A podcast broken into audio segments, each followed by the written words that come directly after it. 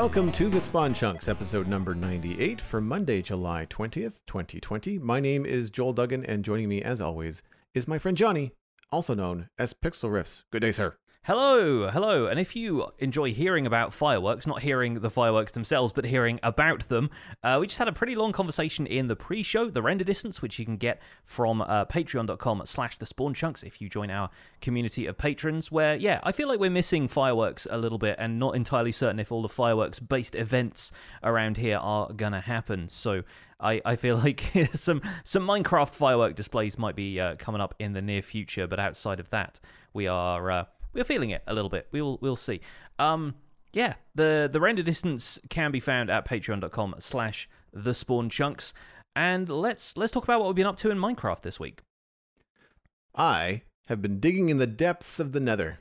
I, I have a new project that I've been working on, uh, and it's an exercise in hmm eating my hat, which is not happening, by the way. um, just I, I'm seeing a lot of people uh, talking about how much they like Blackstone in some of the YouTube videos that I consume, and I am confused by this because because I I do not hold the same opinion as some of you may or may not have have realized. Uh, however, um, on the Citadel where we updated to 116 and we have trimmed the chunks, we have about a hundred blocks uh, before you get to new chunks from the center of our nether hub. So um, from the safety of the nether hub, you can't just go mining for ancient debris right away because you're not going to find any because we don't, that doesn't generate in existing chunks. So it gave me an opportunity to build something. And I thought, well, you know, it would be really neat to have like a netherite hall, you know, something that's not made of netherite, but it's like where you go to get ready to then go hunt for uh, ancient debris, netherite, blackstone, whatever you're mining for in the nether at the at the bottom of the world. And uh, as it's supposed to be perhaps an ancient structure, so I've decided I thought I'd try to use some of the new nether blocks to experiment with them, learn how to use them and stuff like that, including yeah. blackstone. Uh, so I've been mining for Blackstone and building with Blackstone, and people that have been tuning into my streams have been just like, "What's going on? Yeah, who Isn't are you and what have you done thing? with Joel?" Yeah, exactly. Um, but no, I wanted I wanted to be able to not just look at this in a creative world, uh, throwing it around in in uh, the overworld or the the nether, and just kind of like passing judgment on it without really trying to experiment with it and seeing what it can and cannot be used for. Um, and as per you know our discussions on the show before, I've come up with the fact that it's basically a decent background block if you're talking about the basic blackstone, like not the other stuff that you make from it, just like the stuff that you mine into the ground. If you decide to place it back down again, as a backdrop to a wall, like the black background or you know something that has a little bit of texture, then mm-hmm. um, it's actually not so bad. Um, I don't mind the side texture of it as much as I thought I would. Uh, a lot of times when I'm when you're flying around in creative, you're usually high, and so when you're looking down at the top of Blackstone, it looks remarkably like cobblestone, intentionally, I'm sure, as it tends to be able to blend in that, that way better. Uh, but it also has a lot more contrast on the top of it than it does on the side. And the side of it is much closer to obsidian. It has larger chunks, like larger stone textures in it. Uh, there and it's also more subtle. So uh, I've been able to use that in a couple different places. Um, but honestly, I'm mostly using it as like lining a long drop down to the bottom of the world that you will pass by in seconds. uh, I'm also using blackstone stairs at the very base of some pillars, and I am going to throw some uh, images into our chat. You have them already, but some of our live listeners will be able to take a look at these and see what I'm doing. Uh, now, I do have a custom black nether brick texture, which does help uh, in some of these situations. But the blackstone I'm using is at the base of the pillars that I'm putting up. Uh, it's also uh, in the background of some of the um, smaller images and smaller areas as like a background to a recess. Like you've got a wall of 100 blocks and You've got like little sections of three that you've got pillars in, and then I'm putting Blackstone behind the pillars. So like it's really not even forefront. Uh, and in the Nether, it's so dark that you really can't see too much of it, and it does kind of give a nice texture in that way. Um, it I was surprised um, when working with it how frustrated I was that it's not a directional block. Yeah, because yeah, I, like... I would love to use it in in the side texture in the same way that you can use basalt, right? Yes, yeah, Basalt is actually surprisingly versatile, even though there's only two variants of it. You can actually yeah. have it be placed in a variety of directions, like logs, and we, we've remarked on the show before that it's more like a log than it is a stone type mm-hmm. because of the directionality of it. And so yeah, it it is kind of frustrating at times when you can't do that with Blackstone, and it makes sense as well because there's certain formations in which Blackstone generates in the Nether that I think adding directionality to those would be kind of odd. But then I don't think basalt doesn't generate sideways typically anyway, so I'm not certain No. why they decided not to give the directional uh, directionality to Blackstone. But I guess that's it, it's kind of aping what stone does in a way because you don't really have rotational aspects to stone or stone bricks either. So giving those giving that to Blackstone arbitrarily maybe feels like something you know they didn't want to do.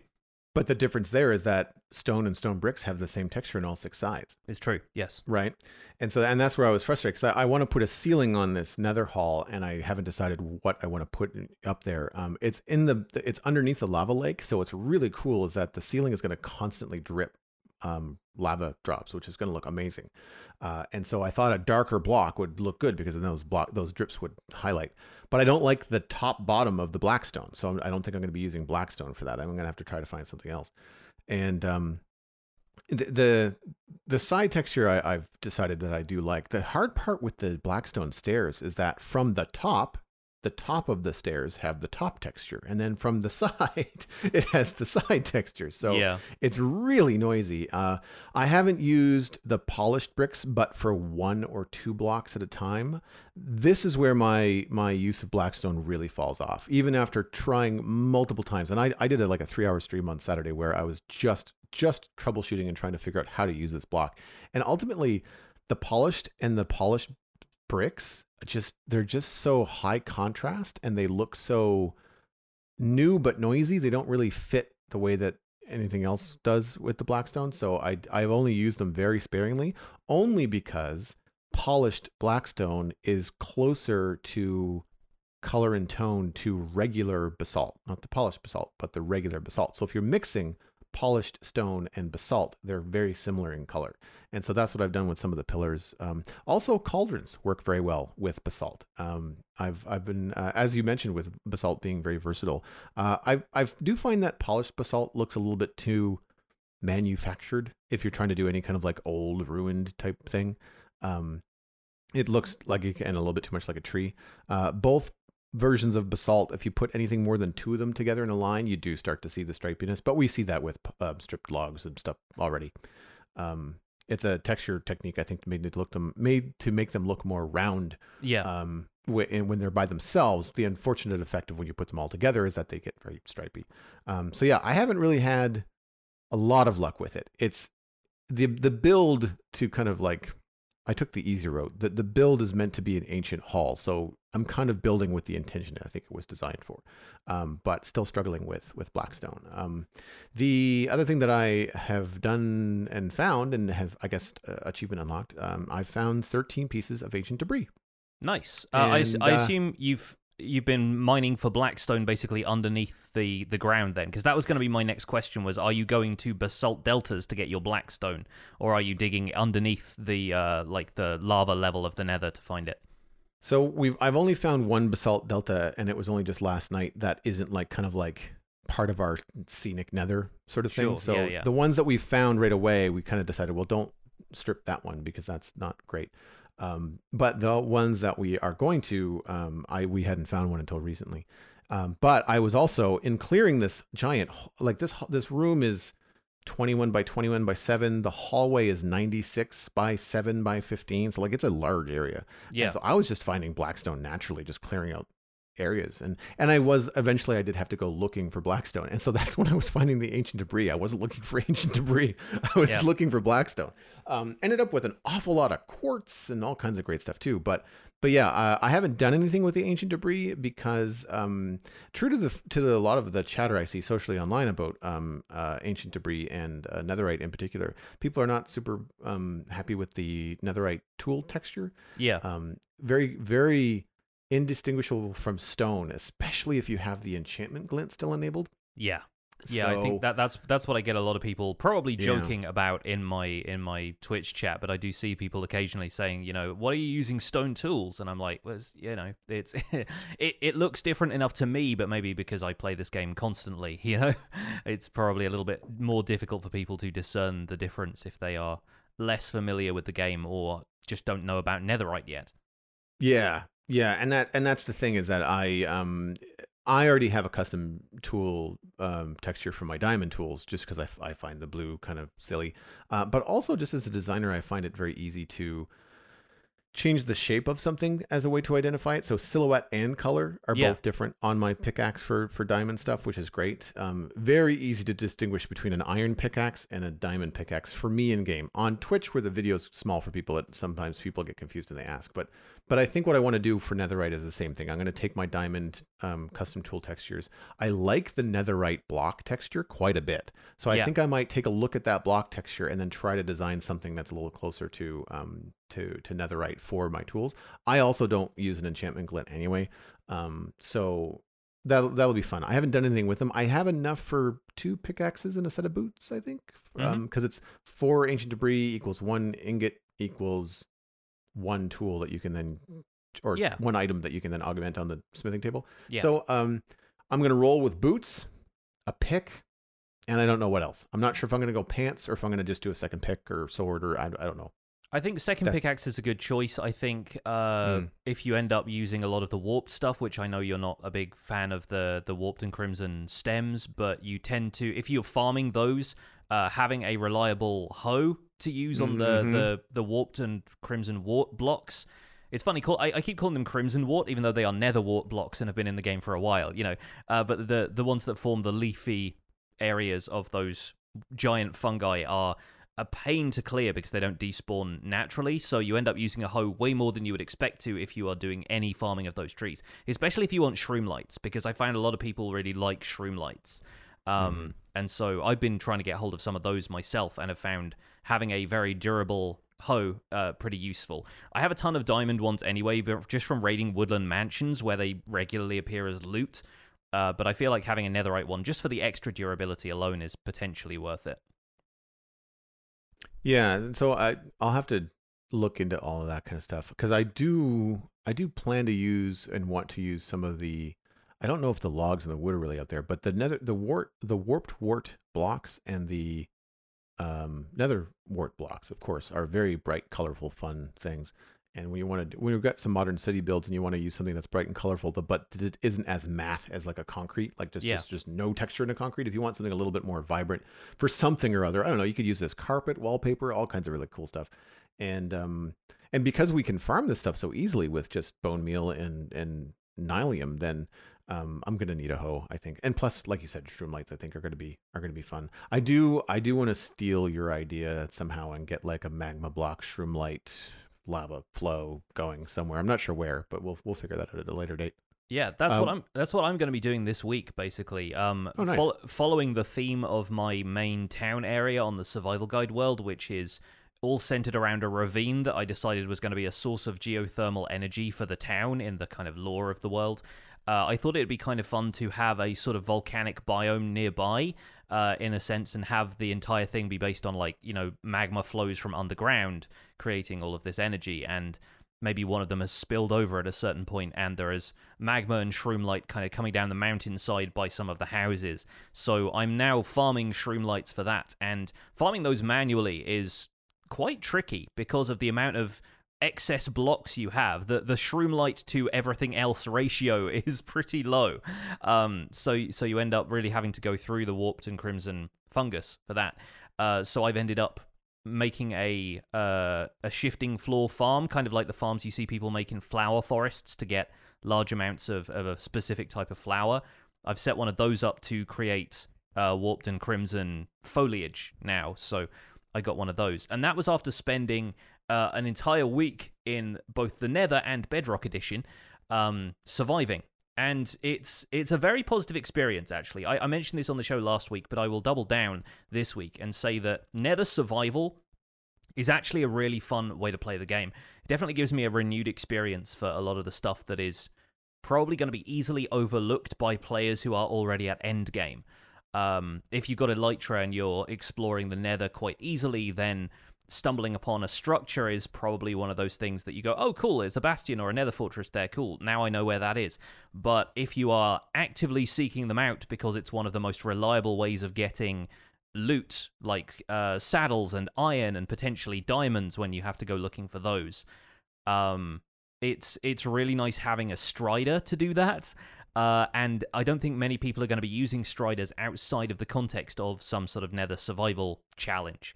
But I think it's it's really fun. Uh, uh, that and mini games. I feel like striders might be kind of fun for like a a lava racing mini game because of how you have to manage your speed when you're sprinting with them and stuff. But yeah, like striders, Nether Fortress, and Bastion loot and the fear of death in general, I feel like, is some of the things that get overlooked when you're as advanced as I now am in my main Java survival guide world. And it's kind of nice to return to the point where all of that stuff is important, you know? I was seeing um, seeing that in my own playthrough and just that rush to the Nether that I did when 116 first came out. That fear of death. Um, I missed having the stuff that I wanted to to play with, but I did enjoy having that peril. Like you're just you're not a rock star anymore. you know? Yeah. Uh, I like I like that feeling. It it did make it feel like a new game and kind of reminded you like, hey, this is what survival's like early game and because uh, we're I'm spoiled. I have you know I we're end game server that kind of kind of stuff. Although I did I did um, play around uh, in some Nether. Uh, what were we in? We were in Crimson Forests, Warped Forests, and uh, a, a, very small Basalt Delta last night with uh, Alistair on the server and he was exploring on foot for fun.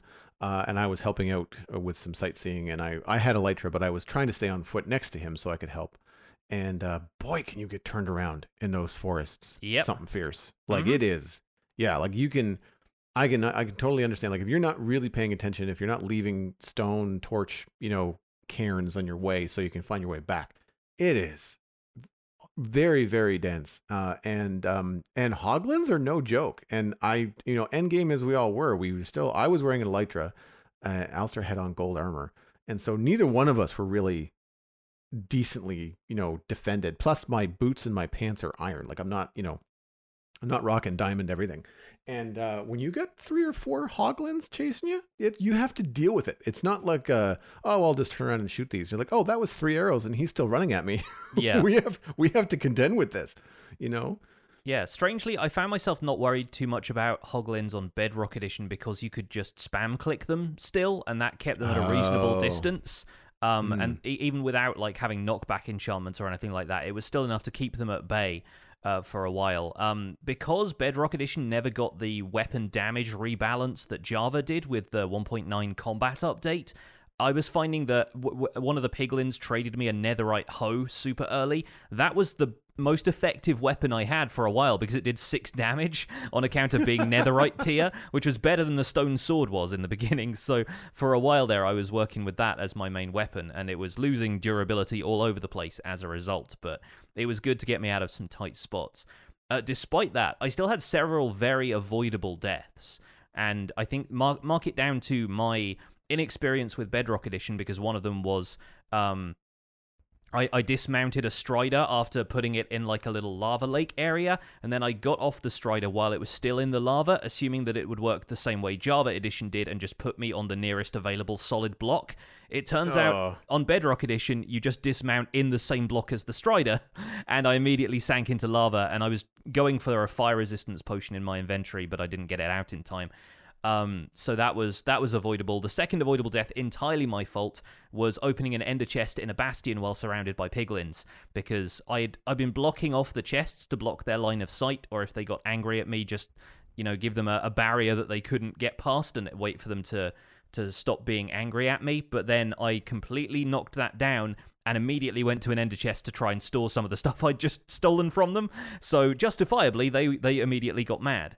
Um, and yeah, I, I do still think it's a little bit strange that uh, storage blocks that don't even exist in the nether to begin with, like ender chests and shulker boxes, are the target of, you know, piglin aggro. But then again, it did add to the challenge of it, and it, it was it was one of those wake up call moments where I thought, wait, I have to be playing this a lot smarter than I currently am. So that was a bit of fun. If you want to see the next level of this challenge, by the way, I would encourage anybody who's interested in checking something like this out to go and watch Sliced Lime streaming because whenever he's you know not on the legacy SMP which I believe he's a part of he is streaming a half heart hardcore challenge Oh right. um, where you reduce your life points to one in hardcore mode. So if you take damage of any variety at all, even if you take like full damage from falling four blocks instead of three, then that's you dead. Um, and I, I, tuned into his stream um, a couple of nights ago now just to see what was up, and he.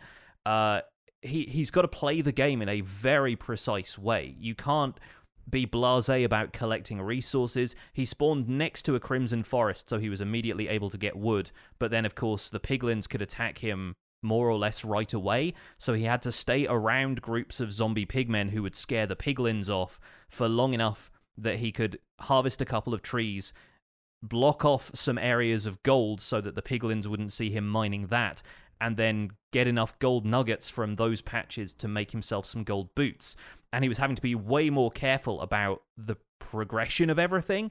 And from that point onwards, yeah, he, he, he managed to get himself a decent way. But then, of course, from there, you've got to look for Blackstone if you want stone tools. I assume ultimately the goal is to either get to a certain level of tools or get back to the overworld, um, which can be done with wooden tools if you have the patience to mine gold with tools that break every so often and are kind of slow but I like the concept of that. Probably not something I'll attempt myself because I will make too many mistakes. I'll be a little bit reckless or impatient when I play. I'll take some full damage, and then again, some easily avoidable deaths will happen. But it's yeah. it's a really interesting. If you want to take that like hardcore challenge to the next level, or if you want to take Nether survival to the next level, really interesting way to play.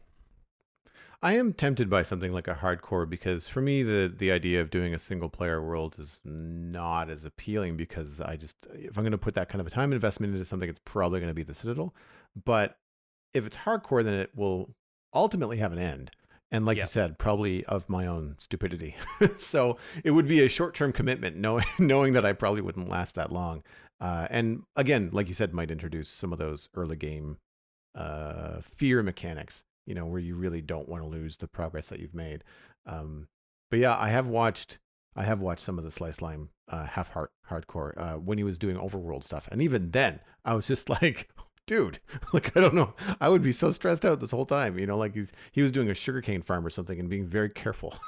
Yes. just, just planting sugar canes. Like, oh my god. It's actually very simple to set up as well once you know the right commands. The it's I think it's three commands he inputs just to start the Nether survival thing. He loads up a new world, opens it to LAN so he can enable cheats, sets his HP to 1, teleports himself to the nether roof, and then uses the spread command from there that allows you to distribute players evenly amongst survivable terrain so that he doesn't just teleport himself into a wall in the nether and die instantly.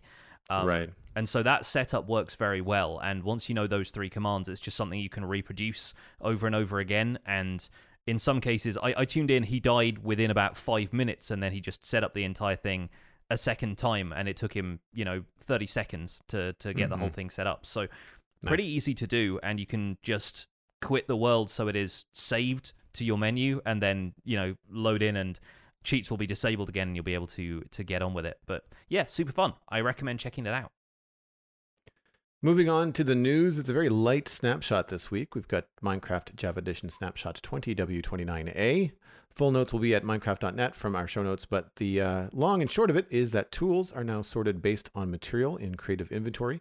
Spawn point and set world spawn commands now have an angle parameter, so players can spawn facing a specific direction by default. Customized world generation now has a world gen noise setting folder, which can contain noise configurations many, uh, actually, say many, a handful of bug fixes. Uh, one of the notable bug fixes is that players in spectator mode can now stop minecarts.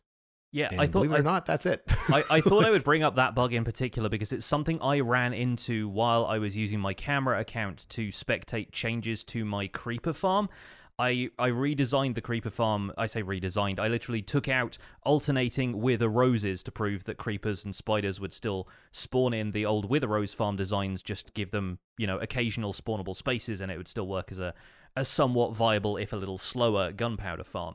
And uh, while doing that, I ended up accidentally stopping the minecart a couple of times using my camera account, which was very frustrating because that's how the collection mechanism for that farm worked. And I'm glad that that's been fixed because occasionally you'll want to, you know, spectate down into, I don't know, a slime farm collection mechanism to make sure it's still running or something like that.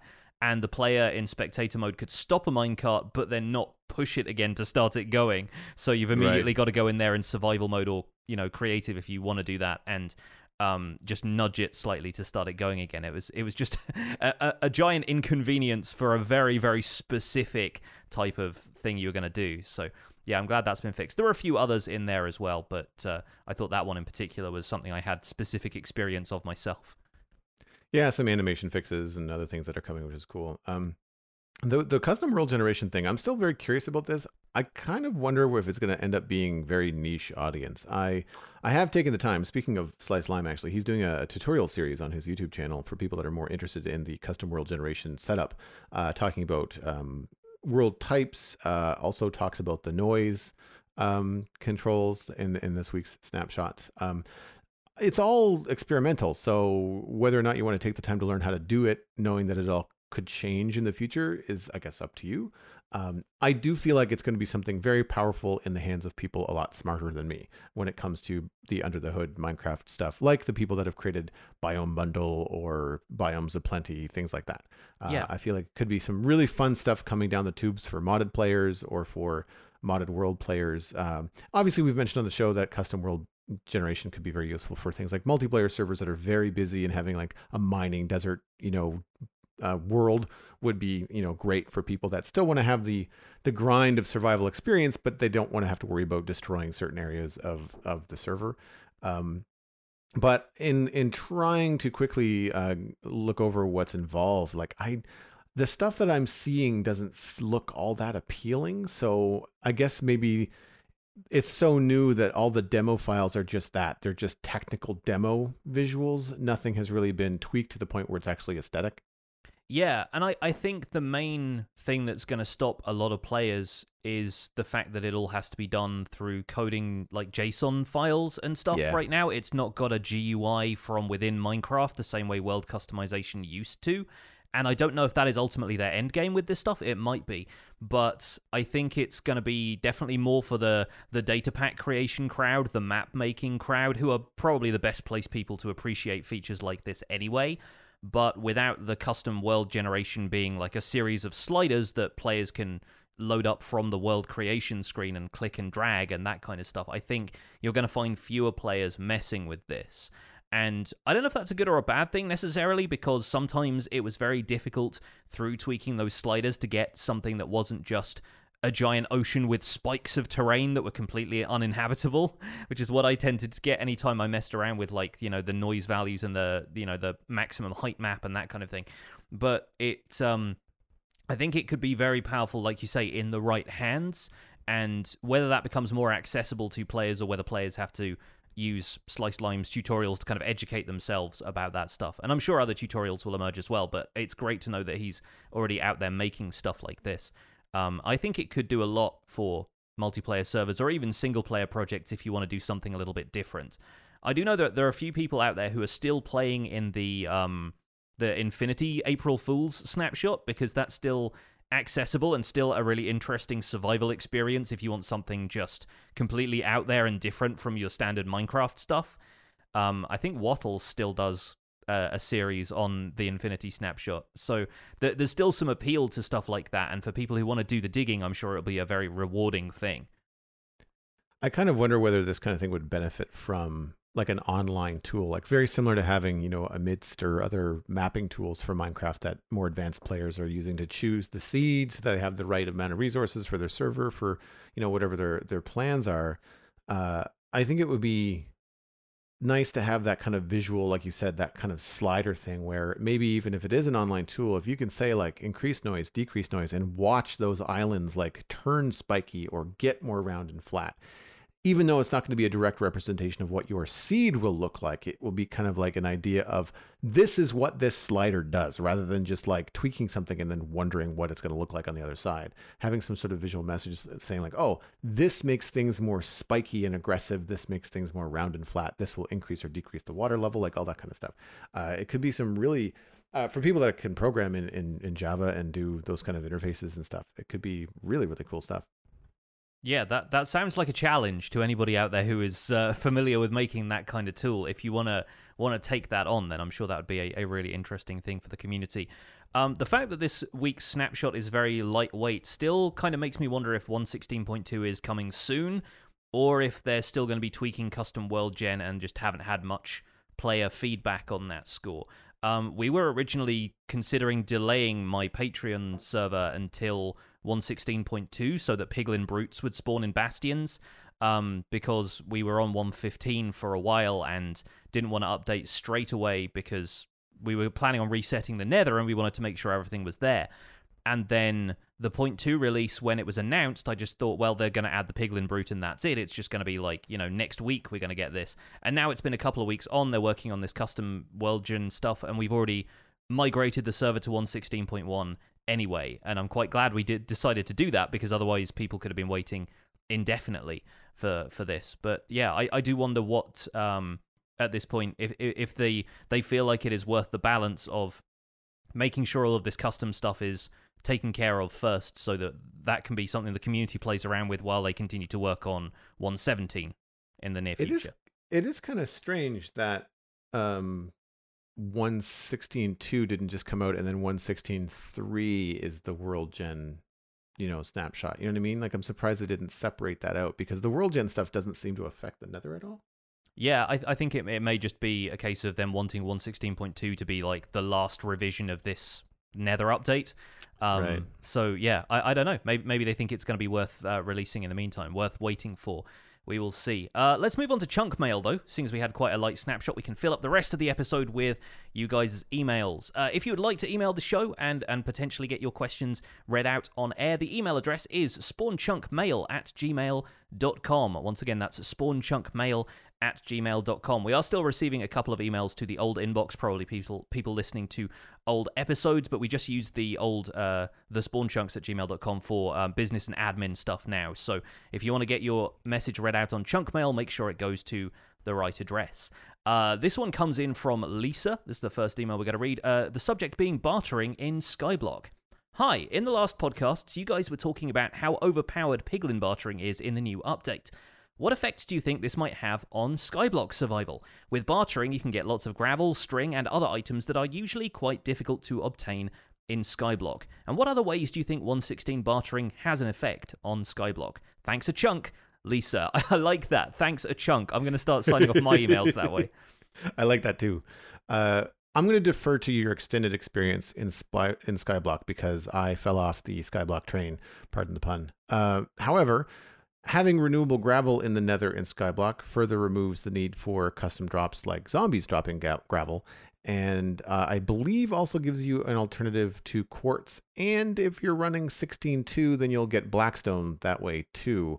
But you have more time logged in Skyblock. Like, is this a game changer, or is it just kind of like moving some of the existing map tweaks that exist now just to different locations? It's a bit of both, um, because quartz, gravel, and soul sand are all things that were added as data pack loot table drops for um, for blazes in terms of quartz, gravel from zombies, and soul sand you got from wither skeletons. That is now all obtainable from piglin bartering. Nether brick is the other big one because one of the issues that I ran into was building a nether brick platform for Nether Fortress mob spawns. And I don't know if this is actually a bug or may have been a bug at the time that might have been fixed since. But if you're trying to spawn fortress mobs in that larger Nether Fortress hitbox, uh, which is the only thing that it gives you access to, I think, in uh, in that Skyblock world, um, you have to spawn fortress mobs on a full block of nether brick. It can't be a slab at the right height. It can't even be a double slab that you know occupies the space of a full block. It has to be an original full block of nether brick, which is very frustrating because I thought I was going to be smart with a limited resource because all you get you don't get any netherrack of course in the skyblock world. You just get this tower made of nether brick that is effectively where the fortress hitbox is. Um, I ended up rendering all of the nether brick I had mined out of that useless by turning it all into slabs, and so I had to mine some more out to make my spawning platforms in the first place. Um, so having access to nether brick means a little bit more um, potential for making interesting nether brick spawning platforms for fortress mobs as well. Um, other stuff in that is the, the, bartering loot table has changed a little bit, so there is some stuff that is no longer in the bartering table in 116.2. I have a feeling that string may have been taken out, or magma cream, I'm pretty sure, was also taken out. So there are some things that you're still going to have to get uh, from that. But the the other stuff that it gives you, stuff like gravel, is going to be it's going to be great to have a renewable source of that anyway for vanilla gameplay. But um, yeah, ha- having it in Skyblock is going to be great.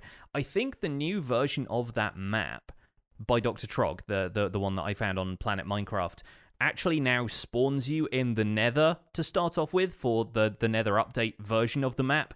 And the first thing you have to do is get back to the Skyblock Island in the overworld. So instead of the race being get hold of obsidian for your first um, for your first Nether portal and and find a way to do that, instead it became about bartering with piglins enough and generating black stone so that you can make stone tools in the nether and then finding your way back to the overworld from there to start the traditional skyblock experience so i'm actually considering starting skyblock again just to work with some of the new mechanics and see how all of that stuff gets affected plus my 115 skyblock world if i updated it uh, to 116.1 or 2 uh, I wouldn't have access to half of the materials like Nylium, so I wouldn't be able to get warped and crimson wood. So I think it's going to be a deeper experience now uh, playing Skyblock in 116.2.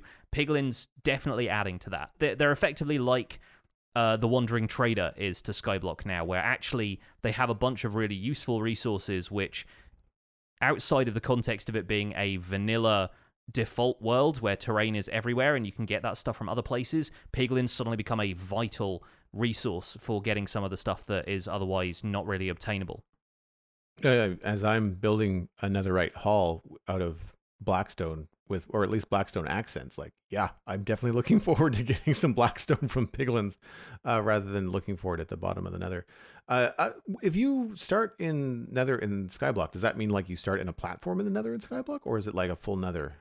Uh, I believe you start you start in a platform in the sky. It, the the change log for the map says it's added uh, additional islands to the Nether now, which have the individual Crimson Forest, Warped Forest biomes and Right. stuff in. So effectively, what you get when you start in the Nether is what you would get in the overworld, where islands are at a distance and you have to generate some stuff just to get Ah. around to those other islands. Fun, fun, fun, fun. Yeah, that that would be an interesting way to play to play that. That uh, that would be a neat, neat way to hone your skills before even trying another survival in traditional, you know, just a straight up normal survival world. Would be try to try to do the Skyblock version. Yeah, yeah, it's it's it's super fun. The uh the the other side of it being that you have to be pretty familiar with the mechanics already. Skyblock is always one of those things that's a um, kind of a challenge to how much you remember about Minecraft mechanics and renewable resources in particular, but you know mob spawning and stuff plays a huge part of that. So it's gonna be it's gonna be interesting to see how people adapt to a new generation of Skyblock with Nether survival being at the forefront of it. Moving on to our next email from Logan Dude Tend, finding ancient debris. Hi, Jonny and Joel. Me and a friend have been hyped for the Nether update and are super excited that it is now here. We really want to find ancient debris, but can't seem to find any. Any tips on what biome to go to or how to mine out large areas to find some? I did see Mumbo's Netherite mining trip, but we don't have Grian to sell us infinite TNT. Love the show, Logan Dude 10. Sounds like a Hermitcraft fan if I ever seen one. uh, what, what gave you that impression? Yeah. Yeah. Uh, so my I've been seeing multiple different techniques of of mining uh, ancient for ancient debris, uh, and having not really spent much time specifically looking for it. Uh, uh, I do have some anecdotal stuff that I think might be useful for people that are seeing a lot of beds and TNTs and like all kinds of really crazy techniques. Uh, I've been straight up mining two by three tunnels at Y13 in the Nether, spaced apart by two blocks, like a regular branch mine. Uh, I don't really know if I have any better luck in specific biomes that I quote unquote know are new. Uh, because we updated the chunks on the Citadel, it's hard for me to tell whether a Nether Wastes is an old Nether Wastes or a new Nether Wastes. The only clue is like gold or blackstone present. Uh, everything else looks the same uh, when you're at Y13 and you can't see anything. So uh, I have been getting, I don't think I've spent a lot of time in my streams mining specifically. So I've got 13 ancient debris from I'm gonna say maybe two to three hours of of play in the in the basement of the Nether. Um, the bonus when you do it this way is that you get lots of quartz and blackstone. Uh, and nether gold and gravel. So uh, if you and if you take the time to mine those out, it will take the we'll say boring task of just straight up branch mining out of it because then you have a break of mining in a straight line to then remove all the gravel or remove all the blackstone. And as a result you're also mining uh, vertically and diagonally in these random patches that kind of help you explore. I have been noticing that i've been finding more ancient debris when i have not been looking for ancient debris. Yeah. So uh, murphy's law you know uh, things that can and will happen won't i don't know. Uh, basically you just have to clear out a large area and eventually you will find some. Uh, I don't know whether strip mining, like completely removing entire swaths of the nether, is the best way. Um, I can't be bothered to deal with all the fires that are left behind my beds. Uh, I don't have a TNT duper on the Citadel, so any TNT that I use, it's crafted, so I don't really feel like using it for mining, especially where I've got diamond tools and I can blitz through um, netherrack quite quickly. But I have found that um, mining higher tunnels like don't just do like a little one by two or a two by two i find that if you go up by two or three or almost as high as your pickaxe can can reach you tend to expose a lot more um, the one other benefit i find of doing branch mining is that any kind of pockets of lava that you hit are a lot easier to deal with than mm-hmm. if you have exploded something and then you get lava that then fans out over six or 12 blocks where it's just you know you can just block it off, plug the hole, and keep going if you're doing branch mining. But I know you've been spending a lot of time uh, on on your streams mining for ancient debris. So what what are your tips for for Logan? I feel like this has become my specialist subject now because yeah, I've I've I've been putting in the time. Um, as of this email, I have mined 634 ancient debris according to the stats in my Minecraft Survival Guide world. Weird flex, um, but okay. yeah, I am. I am. I'm heading towards. You know, I, I want to make myself a netherite beacon. I want to do the full netherite beacon thing, just because it, it also gives me something fun to do to chill out and just mine or blow some stuff up and talk to my chat in streams. So I've been doing this a lot on Twitch streams, just for a few hours, uh, a couple of times a week, and um, I started out doing the branch mining method, or at least mining long tunnels, and starting at Y16 and then doing a diagonal at Y14, so you still end up exposing all of the blocks around that area and just kind of mining holes, making it look kind of like Swiss cheese in the nether, but then you end up with um, as much of those blocks in that chunk exposed as possible, so you'll potentially end up finding the ancient debris if there is any in that chunk. And there should, on average, be one or two veins per chunk. Um, Apparently, from what I read on the Minecraft wiki, and people have done an analysis of ancient debris spawn rate per layer, uh, Y15 on average has the most ancient debris, so you should probably be mining around there. Um, I've ended up mining out a lot of netherrack that way, and I decided that it was probably going to be slightly faster to locate it using explosives because it just it removes the aspect of having to, you know, churn through your inventory, get rid of all of the netherrack and the stuff that you don't want. And while most of that will just despawn on the floor anyway, it just clears out a larger area faster so that you can just get to mining specifically the ancient debris and specifically the stuff that you want. You do have to contend with lava, for which, you know, I bring fire resistance potions with me now, most of which are just bartered from piglins at this point anyway, so it's it's mostly fine. Um, and I've had decent luck using the bed method lately, but that's mainly because I haven't remembered to AFK at my mob farm to make more gunpowder to get myself some more TNT. And I've been doing occasional sand farming as well to, to get myself some more TNT. Went through about a shulker box of it on one stream, got a hundred ancient debris just from that. Uh, so that's pretty good, but that requires you to be able to craft a shulker box of TNT, which means a lot of gunpowder farming if you if you have the you know multi tier mob farm to be able to do that. Um, and the bed method, typically, from what I've heard people say anecdotally, I believe Nembon has a really good video about the the best method of doing this, or one of the more efficient methods of doing this, which is to mine along a chunk border. Just do a, a you know a tunnel just big enough for the player to go through, sort of one by two tunnel, and then dig poke holes to your left and to your right. Place a bed in each of those, and then explode those to the left and right hand sides, and that way you're basically covering two chunks at once with the explosion. You've got you know, one bed blowing up a large area to your left in the chunk on the left, and then the chunk on the right also gets covered. And through doing that and just continuing a tunnel straight on, and then checking to the left and the right with the beds every eight blocks or so, you end up blowing out a pretty large area and making sure that you cover a, a pretty broad swath of of the nether. The other thing I've been doing is just digging a long tunnel, placing TNT all the way back down the tunnel. Maybe you spaced one or two blocks apart so that the chain reaction will keep going, and then just lighting it at the other end with a flame bow and watching the entire thing set off in a chain reaction. Which is the advantage of TNT is the fact that you can be away from it for. Uh, you know, a good distance, unlike beds where you have to be up close and hiding behind a block so it doesn't just explode you. Uh, and the TNT chain reaction will just blow out a large tunnel. You deal with a couple of pockets of lava here and there, swim through them with fire resistance potions if you need to, and then all of the ancient debris is just hanging in the air ready for you to collect it. I think TNT is probably my favorite of the methods, but I think in terms of stress levels, it goes TNT and then mining because it's relatively chill, and then beds because they generate a lot of fire and they explode in your face. Uh, in terms of profit, TNT and beds are about equal for me, and then mining takes a little bit. It, it, it takes more effort to get the same amount of ancient debris. It would probably take about twice as long, I would expect. Uh, yeah. ulti- ultimately, it's just about luck, though. you know, you're yeah. you're, only, you're going to get lucky finding specific blocks in specific chunks. It's much the same as mining diamonds. You never really know if the wall of Netherrack is going to contain another ancient debris behind it or not. You just have to get lucky. And that's something that I've been finding too. Is like I'm going looking for Blackstone and then not finding Blackstone and trying to figure mm. out where the heck I can find Blackstone. And it's like, oh look, ancient debris. That's not Blackstone. Yes, that's, not what I want.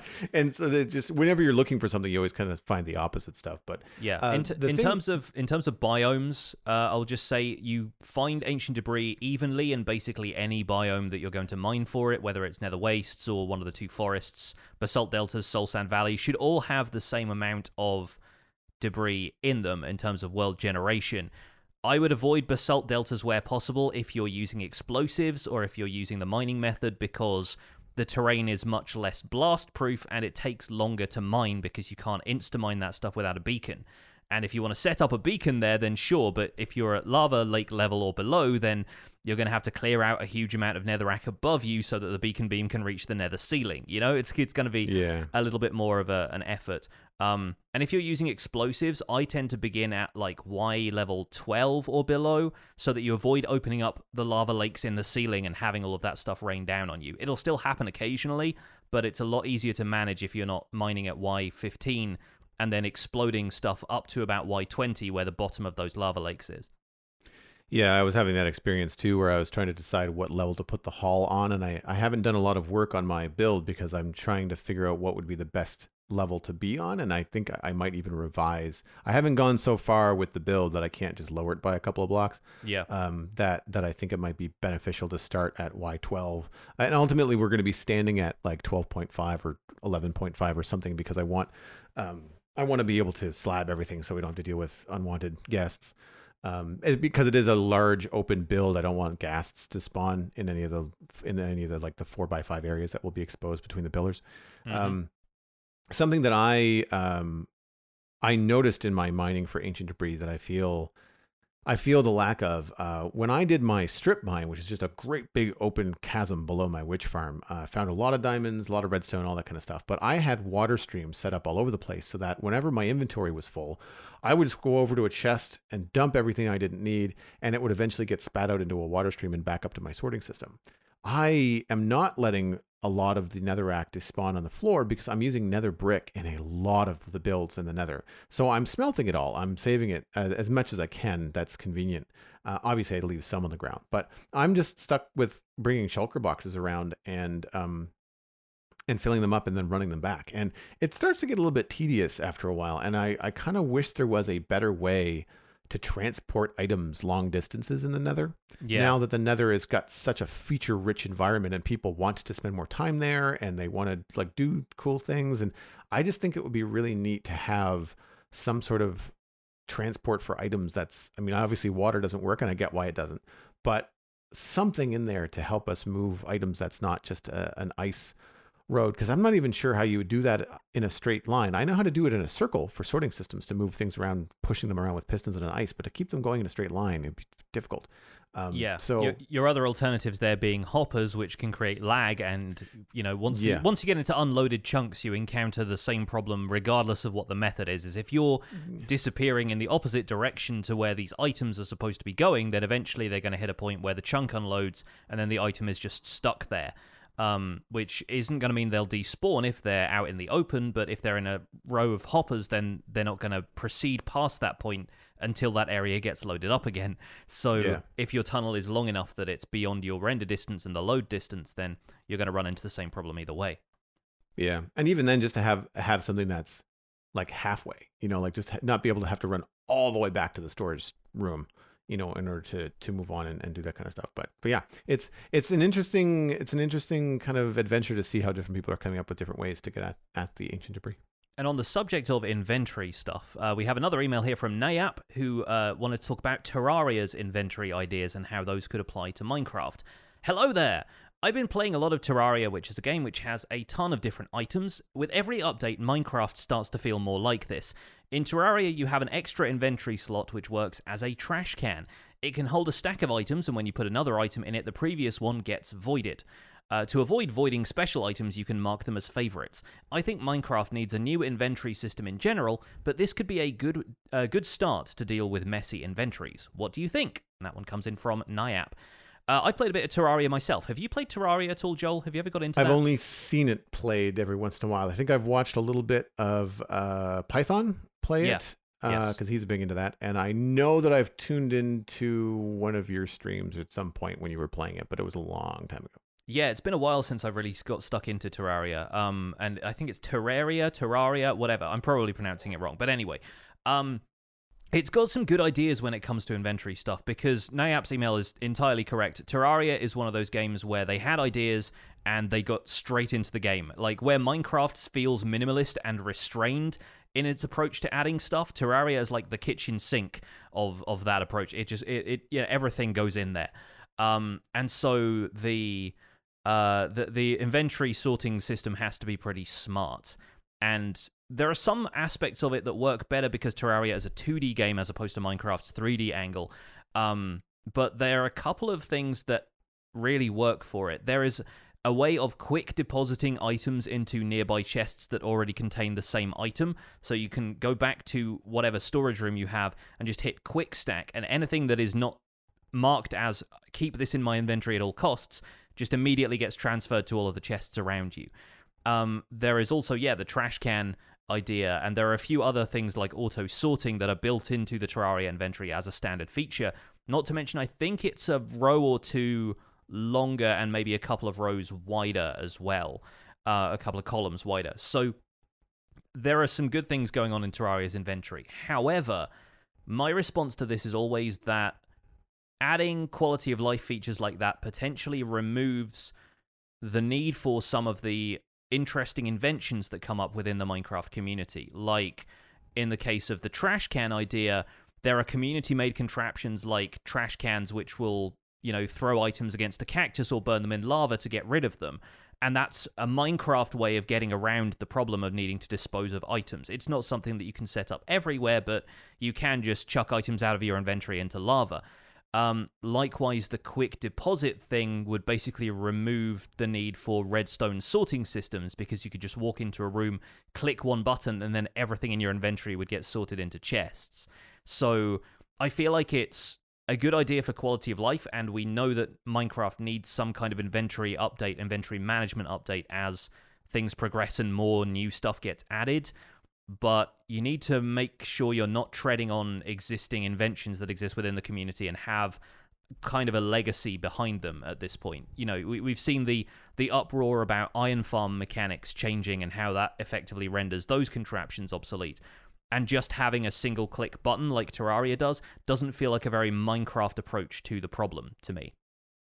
Yeah, I'd agree. Um, the direct correlation that I can bring to the table is uh, playing Satisfactory, which also has an inventory that grows exponentially as you continue to play that game and, and deal with more items and stuff like that. And they have a trash can in your inventory. But that game also has an inflatable pocket dimension as part of the lore. so like Yeah. there there is there's a there's a reason why you can kind of just like void stuff. It's also an experimental game and early access and all that kind of stuff. But um so I agree that like having world trash cans and having world sorting systems create things for players to do, and I think that's that's cool. I I love sorting systems. I don't want to not have to build one.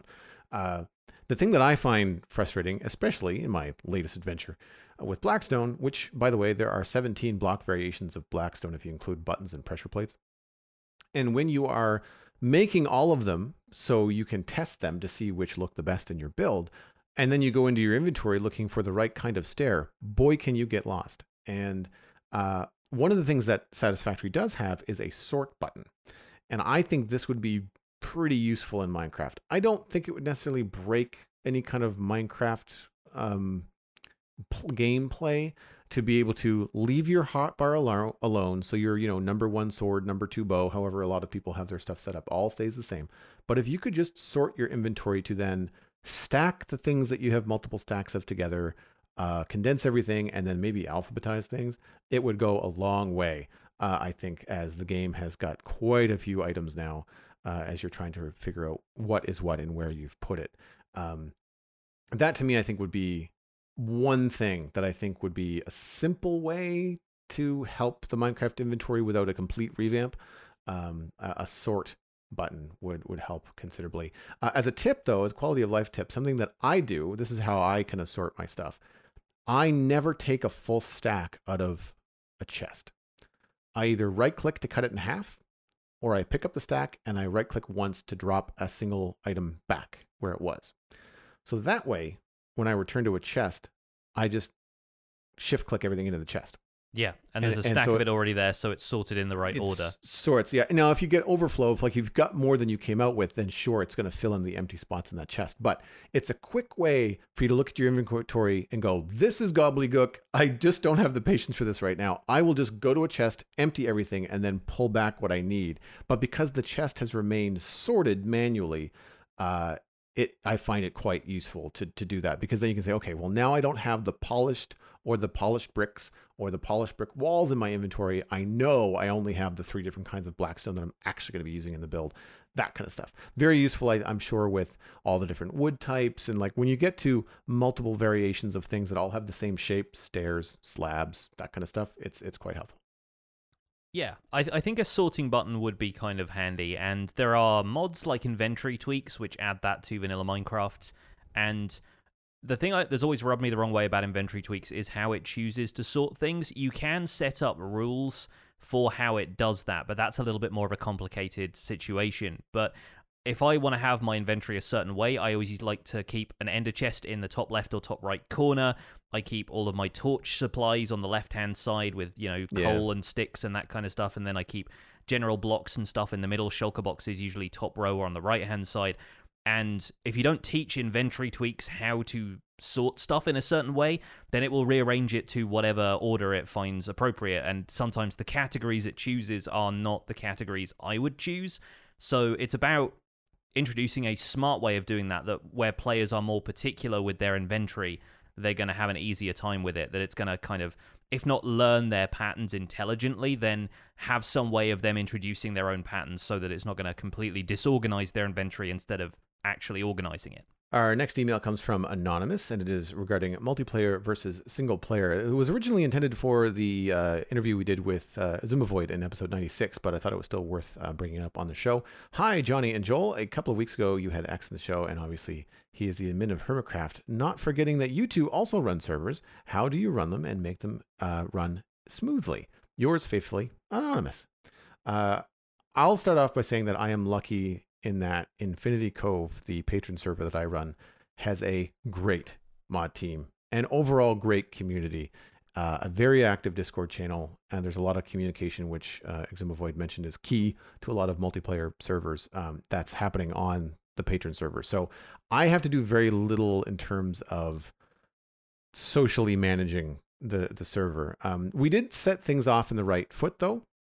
Uh, at present, uh, we've got default vanilla 116.1. Uh, we will be updating to 116.2 when it comes out. Um, talking about ab- adding fabric for performance stability. Um, there are around 20 ish players, and I would say 10 of them are pretty active. I don't think I've ever seen more than six to 10 on at once, unless there's been a very specific server organized activity where people are logging in uh, at on purpose at the same time. Um, so performance wise, we are not really taxing uh, the current server setup we have. Lately, though, we have had some growing pains of people and coming and going from the server. It's not a criticism; it's just part of life. It's part of an ongoing server um, thing that you have to deal with. So we're currently drafting a policy on how to um, hold people's builds and spaces on the server if they're going to be gone for a long time or if they're going to be gone for a short time. Uh, we have an Infinity Cove charter. I believe Pixlriffs, I stole this idea from you. Um, that people have to read and agree to before they get whitelisted on the server.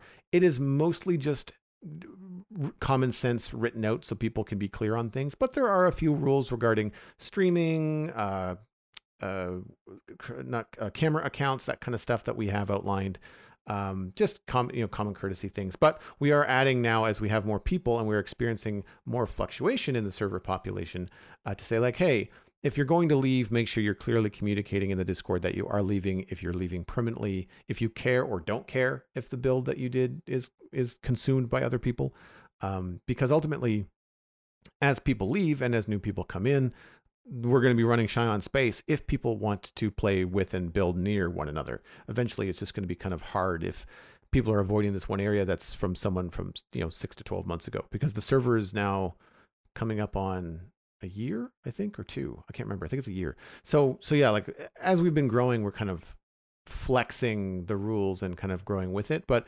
ultimately, to run a smooth server um, from a social standpoint, it really does boil down to encouraging good communication. Uh, I keep tabs on some stuff, but honestly, like I just don't have the time. Um, so I just trust the mod team, and they bring anything to my attention that that needs doing. Uh, I haven't checked with you in a long time, Jonny. Like, how big is your patron server? Like, do you have a, large mod team? Do you have a lot going on there? Uh, it's me and a couple of other people who aren't around all that much, but I am lucky again in that being a patron server, also people you know feel a little bit more invested because they are literally you know investing their own money in order to to be there, and it's it's a reward for people who support me on Patreon. Um, so people are naturally going to care a little bit more about that stuff, and the you know socially the the flare ups we have had have been incredibly minor. Um, we had one instance of griefing a while ago, and luckily enough at the time, I was running a brilliant uh, Spigot plugin called CoreProtect, um, and Spigot or Bukkit or uh, Paper will all, I believe, run CoreProtect, and it's it's very very good for sorting out instances of griefing because it logs all the activity. I think in probably this a similar way to how Replay Mod or something like that would log the activity, where it's actually keeping track of anything that has been placed or moved or you know any actions players have taken and you can roll back a certain amount of time so you can basically change a certain radius around you to how it was a day or two ago. So if somebody's shop gets blown up by TNT, then you know you can basically tell it roll back the last couple of days and the shop will just be restored to the state it was a couple of days ago, which is a very very simple, effective, easy way of dealing with it. It will also tell you who has placed that TNT if you query that, so then you can deal with the people who are potentially causing trouble. Um, outside of that, uh, I took Xisuma's advice and switched my server over to Fabric and Lithium uh, when we updated to 116, mostly for better data pack compatibility. And at that point, we had a couple of reports of laggy performance, but I think that was mainly down to people loading new chunks in the Nether. Um, we eliminated that eventually by switching back to paper, um, which is still potentially going to, you know, conflict with some of the data packs we have installed, but that's relatively light. And uh, Fabric wasn't compatible with CoreProtect, and Paper was. Um, so as a security plugin, I feel like that's the most important thing. My my community has, I think, maybe 80 or so players who are whitelisted on the server at any given time, and they are, I'd say maybe like you, we have 10 or so of them who are playing like every day at various times around the world, and there are probably a, a, larger cast of you know 20 or so who will dip in and out depending on how much time they have um, it's kind of hectic handling a community like that but i'm lucky in that they mainly handle themselves. Um, in terms of the running of the server i check in every so often with the server admin console which is something that if you're not familiar with server hosting the server host will typically provide an area where you can log in and take a look at all of the log messages that Minecraft is generating in the background, not the stuff that players are chatting in game, but server side messages that say people logging in, people logging out, anybody running like a whisper command to somebody else, that shows up on the console log as well. Um, and any commands the server is running regularly in terms of command blocks that are running, you can assess conflicts with that. It will also tell you if the server is suffering from a little bit of lag there'll be warning messages saying, you know, the server is running 5,000 ticks behind or something, in which case you've probably got a serious lag problem. Um, yeah, there's a lot of different tools out there that allow you to make your life easier as a server admin. And I'm still what I would consider a novice about this because I've just been running a small community server for my patrons for a few years now. And we haven't really had that many uh, incidents that we've had bad experiences or anything like that. But if you're running a server for a community of friends, you can pretty much guarantee that you don't need to do too much in terms of security. Whereas if you're running a server with a group of strangers, you might want to be a little bit more concerned with that. As far as the Hermitcraft perspective on it, I'm pretty sure they can run. Uh, they run their server on a dedicated machine, so performance wise, um, they have like a whole computer that is dedicated to running Hermitcraft as opposed to buying server space on a hard drive that is probably running three or four other worlds simultaneously. So in terms of performance, they might have a, bit of the upper hand there. This is not an advertisement, but uh, I use Kubetoast for both the Citadel and Infinity Cove. Um, Infinity Cove is actually a larger, um, larger server imprint because of the, just the number of people compared to the Citadel, which is like six people. Um, but I find that their Prisma login, which is what you were talking about, Jonny, their their server admin UI on the web for looking at the back end, looking at the console, that kind of stuff. Very intuitive. It's very nice, clean design from a designer point of view. It's very easy to see what's going on, very easy to know what you're looking at. Um, they give you access to the, like the files and the FTP that way too. So if, if you're not used to using an FTP, you can just use their interface, which is good because then you know where you're putting the files, things like data packs, that sort of stuff. Uh, so that's really nice too. Also, I do find that the Kubetoast customer service to be very good. So if I have questions about how do I use Fabric, do I want to use Fabric, what kind of server should I set up in the first place, they were pretty helpful when I first reached out. So um, sometimes if you have more technical questions, it might be best to talk to the server host provider you're going to be going with because they might actually say, oh, actually, um, you're running Java and that's going to run better on our single thread systems that are based in Montreal. Even though that isn't the closest node to you geographically, it's the best node for you knowing what you want to do with the server. I thought that was great advice. So stuff like that can be can be very helpful. Um, also, from uh, to expand on a point that Jonny made in terms of th- people taking um, Patreon servers a little bit more seriously because there's money involved. Uh, I would say it, that's very true, uh, even of just social servers. So when people um, are playing with me on the Citadel, um, I did ask that they commit a little bit of money, whatever they felt comfortable, just for server upkeep, and that just kind of keeps everybody invested. You know, like it it not only keeps um, everybody on their toes. Now, granted, everybody on the Citadel is my friend, so everybody's on. You know, they're just friends. Everybody's on good behavior. But um, the the difference is there. I think that it also encourages players to play more often. So people that are, have busy lives, busy family lives, they tend to log in a little bit more because they are sending a couple of bucks a month, you know, to the server, and they feel like they're invested. And as an adult, there's something about monetary exchange that makes you feel like you should do something. so yeah.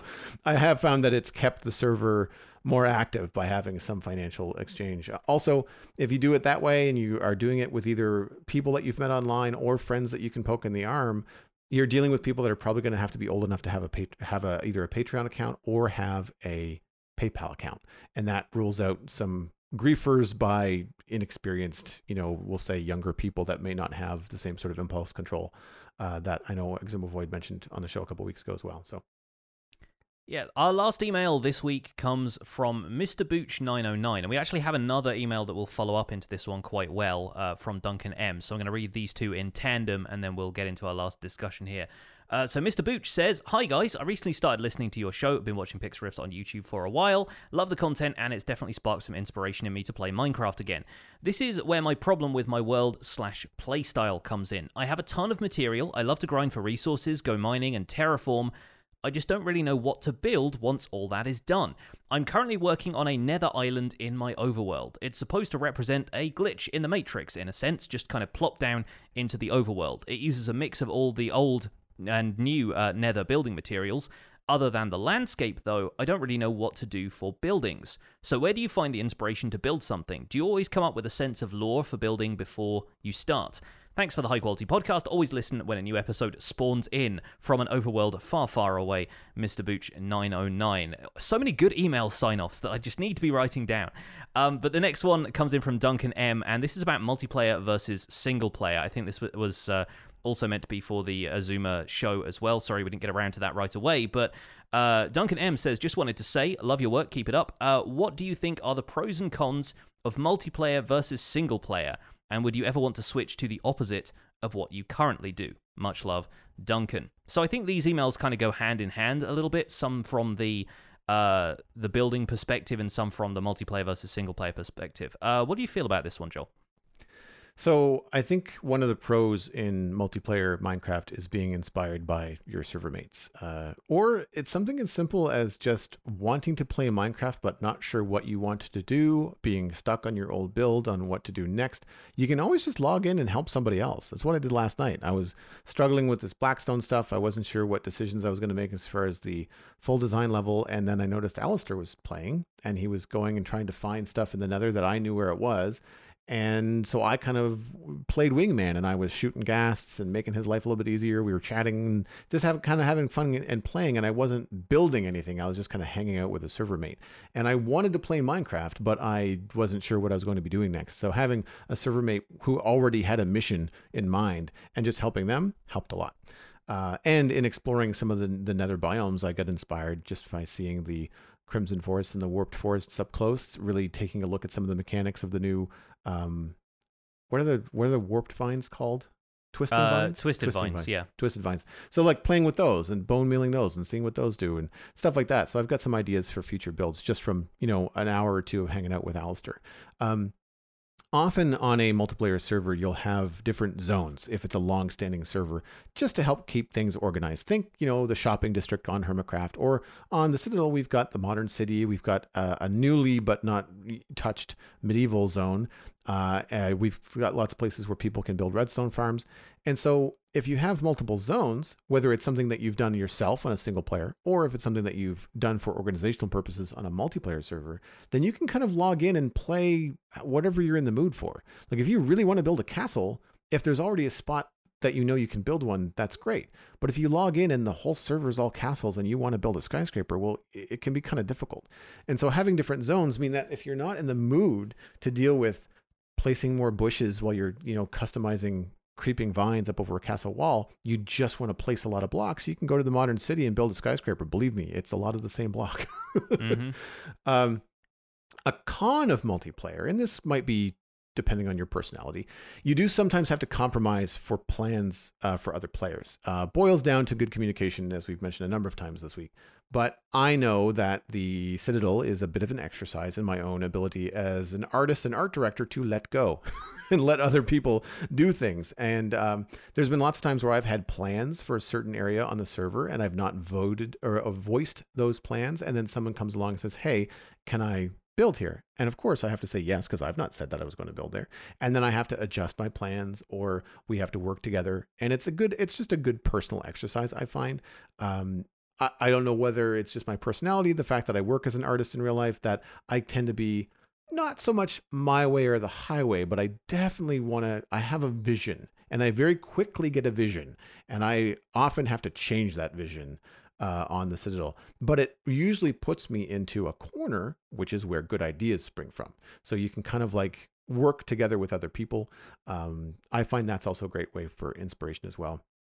For um, lore and stuff. We've talked about lore on on the the this podcast before about um, getting ideas and trying to having a throughput.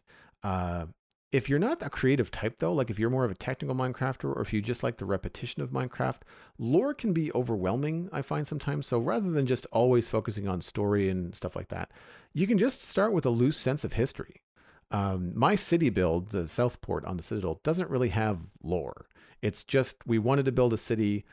I kind of wanted it to mimic real cities that we see in real life as a bit of a challenge. Most of those cities will start off as a smaller town or settlement and then grow into something larger. So there's no story in Southport.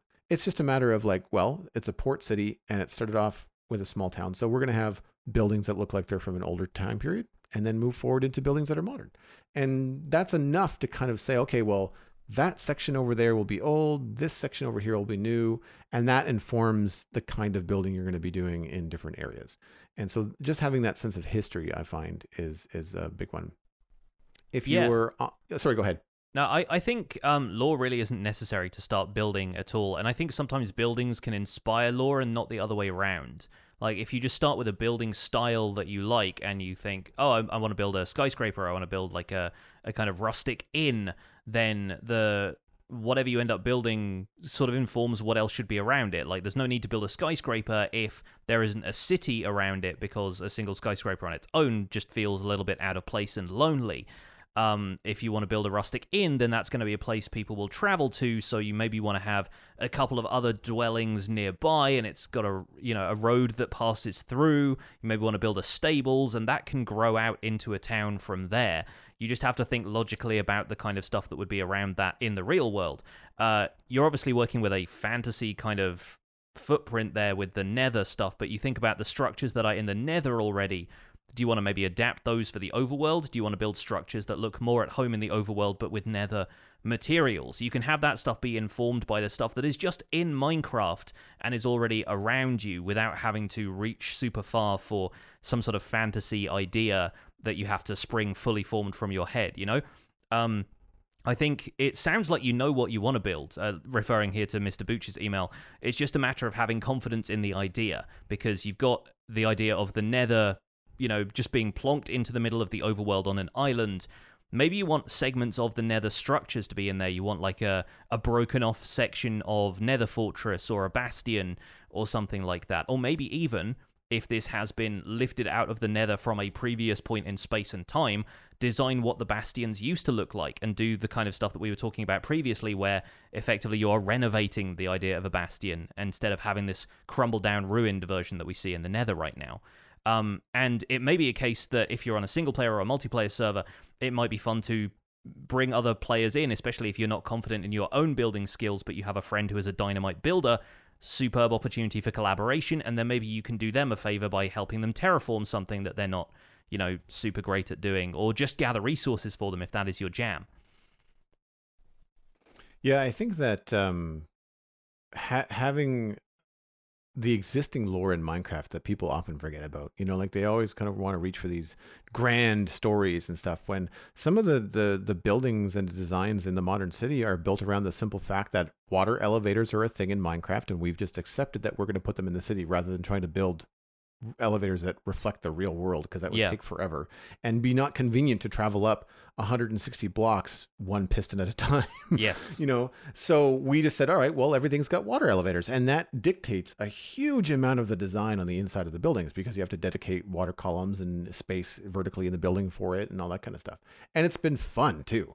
Uh, so stuff like not looking too far outside of minecraft for inspiration. Um, i like the idea of bringing the nether i think he even said something about or, or they even said something about a a, a, a matrix glitch sort of thing you know so so maybe uh you know having some modern buildings or things that look like tron or uh, sci-fi or just i'm trying to remember what the matrix had for visual storytelling you know things like that is it going to be dirty and gritty or is it going to be a clean clean overworld with a dirty gritty nether kind of poking up into it um, I I do find that something you can get a lot of reference images for these days is like the Nether invading the overworld. That tends to be a, a kind of a go-to I see a lot on on YouTube and, and different images. Um, if you're looking for just straight up shape language and ideas, um, this will help you with your terraforming as well. I've mentioned this on the show a couple times before, but I think we have a lot of new listeners over the last few weeks. Uh, artstation.com, uh, if you want to browse for environment concept art. Or another tip for buildings is isometric top down game art. So think the kind of stuff you'd see in like mobile games, you know, top down stuff like um, uh, Stardew Valley, that kind of a thing. Concept art for that is usually very chunky because it has to be read at a small scale. And if it's chunky, it's very easily translated to Minecraft. Uh, I talked about this actually in my personal Discord recently. Um, LegoIdeas.com is also a great inspiration for people doing wild and wonderful things with Lego. which is already made of blocks. So again, if you're trying to figure out how many bricks the roof is versus how many bricks the door is, uh, using Lego as a reference is great because it's already it's not perfect blocks, it's not perfectly cubed, but it's close, and so you can really kind of get a lot of inspiration there, especially for medieval buildings. I find that Lego also lends itself more to medieval or like not modern city stuff so much as like skyscrapers, but more of like that 1960s kind of like smaller town buildings where they'll have like shops on the bottom and apartments on top and things like that. So more of a quaint feel. You'll get a lot of uh, inspiration from Lego as well. I'll put a little asterisk and disclaimer for things like ArtStation.com. Sometimes the content can be a little bit more adult, not safe for work. So just check with people depending on you know where you are and before you check it because you are searching through a lot of art and art can be a lot of things to a lot of people. But if you're honing it down to concept art for environments, it's usually pretty safe. Yeah. Uh, going back to the single player versus multiplayer, um, I I think having server mates around as inspiration is a really great thing. It's it's really fun seeing firsthand how other people build, and you know whether you end up taking your cues from their build style or if you do your own thing. It definitely feels like a creative atmosphere more so than just playing in single player. And uh, going back to that question about wh- whether you'd want to switch to the opposite of what we currently do, uh, I played on multiplayer servers for five years, uh, mostly on the decidedly vanilla server and a couple of offshoots of that that were started by the various server members, some of whom have gone on to do uh, Legacy SMP right now. Mythical Sausage and fWhip were both former server mates of mine on, on DV. And um, yeah, the server life worked pretty well for me for a long time, and I think maybe still would, but um, I have certain things that I really like about single player now that I wouldn't want to give up mainly because I have this whole YouTube series tied into it more than anything else. And I, I think having full control over the world, even though you have to do everything yourself, allows you to set your own pace. The the flip side of multiplayer servers, even though you have a lot of other people around you who can gather resources for you, sell them, you know, if you aren't inclined to gather a ton of stuff yourself, then you can always, you know, chuck a few diamonds in the direction of somebody who needs them um, multiplayer servers often reach a point where a few players can't really keep pace with every, anyone else. Uh, time commitments, if everyone's not, you know, committing the same amount of time to it each week, it can start to feel like some people fall behind. And if that's you, then it means you end up kind of out of sync with everybody else. If you didn't have time to jump into a server right when the Nether update happened, you log in and suddenly everybody's got full Netherite armor and is grinding away with, you know, ancient debris this, ancient debris that, and you're still there trying to, you know, put together your set of diamond tools. So uh, the thing about single player is that you can play everything at your own pace. It avoids you getting burnt out on the game if you want to stay committed to it. Uh, to just measure out that pace over a longer period of time, and also avoids you getting burnt out on an update quite so early because you spend a lot of time just working towards very specific goals instead of having your server mates race to get to that stuff. You can play single player for ages without killing the Ender Dragon, but then on a server, people are going to want to kill the Ender Dragon pretty quickly because it means access to shulker boxes, and that's a vital part of other people's play styles. So I think there's a, a certain balance to be had there. And since leaving Decidedly Vanilla and uh, multiplayer play in general, I have found myself learning so much more about the technical side of the game simply because I have to. Um, and the depth of Minecraft is really kind of opening up to me in that way um, because I used to avoid redstone and stick to building. Uh, and there were other people on servers who would make iron farms and you know various contraptions and stuff for me. Uh, but now I'm a jack of all trades, and I feel like I'm getting more value out of the game as a result. I have a much greater understanding of stuff like redstone and mob spawning mechanics and just how Minecraft works under the hood because there's nobody around to build an iron farm for me, and I have to do it myself.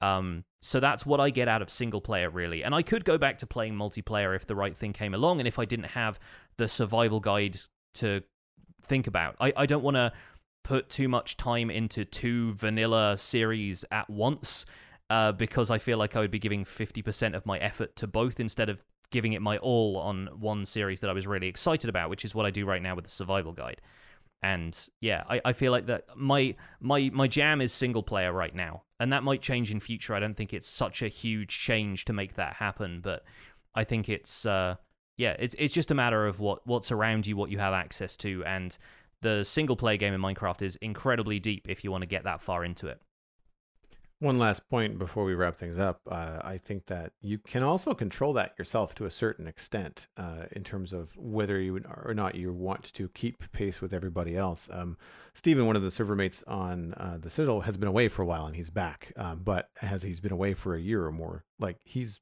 behind in terms of if he if he looks at it too broadly, he feels like he hasn't accomplished much. But that's the thing about the server is that you can play however you want. So there are certain things that he's not using. He's not using certain farms that we have because he feels like he wants to, as you mentioned, learn how that mechanic works in the game, decide whether it's worth it for him to build his own or or be just like this isn't fun slash I don't have this much time. I'm just gonna go to Joel's farm that he says I can use and get the stuff that I need.